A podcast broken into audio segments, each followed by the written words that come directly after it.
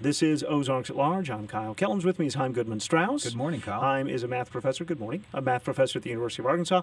Our good friend Jeff Yoak is in Los Angeles. Yeah. Hi, Jeff. Hi there. Jeff has talked to us about coins. He's talked to us about poker chips. That's right. And you have a new puzzle for us today about hats. I think we'll just say a quick word about the consecutive coin problem. Okay. I'm going to let you handle that then. We'll tell them the answer, but not the proof. How about that? Sounds good. So okay. Which numbers are not the sums of consecutive smaller numbers? It turns out that the numbers you can't do are the powers of 2. So you can't do 2 or 4 or 8 or 16. But all of their numbers work out. That's really cool. And I guess it turns out that, in fact, the solutions exactly correspond to all the odd divisors. So that's exactly the point. Numbers that don't have any odd divisors don't have any solutions. Well, let me just interject. I actually meant that the odd divisors each correspond to 2 solutions to the problem. So we'll postpone that discussion for the site.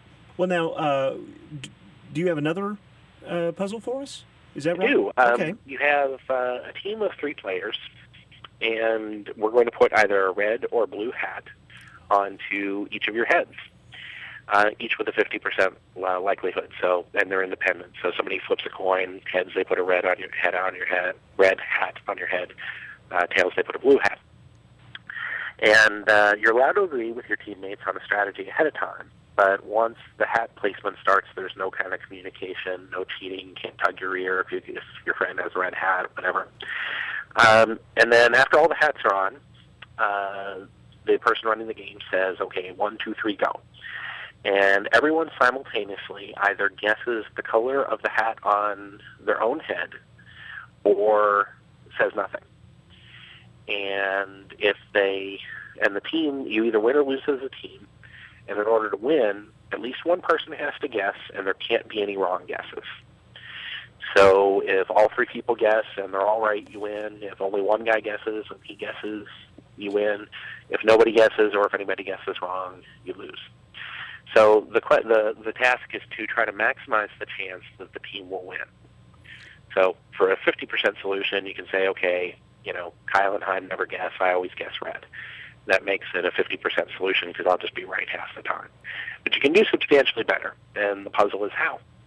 So you can have a strategy going into this, and it doesn't involve any sort of tips or ways to point out, well, I might be able to see Chaim's hat. I can't do any sort of gesturing that would indicate. But there can be a strategy that gets you a better chance of being right. Yes, I didn't explicitly say, but you cannot see your own hat color, obviously. Right. You can see your two partners' hat colors. Right. That's neat. This is like that poker game you play when you were a kid. Oh, with the... just one card on your forehead, and, you bluff your way. Everyone else is bluffing you, I guess. Okay, so we will find out the answer next time. Thank you very much. Thanks, guys. Oh, and check us out on Twitter, #MATHFACTOR.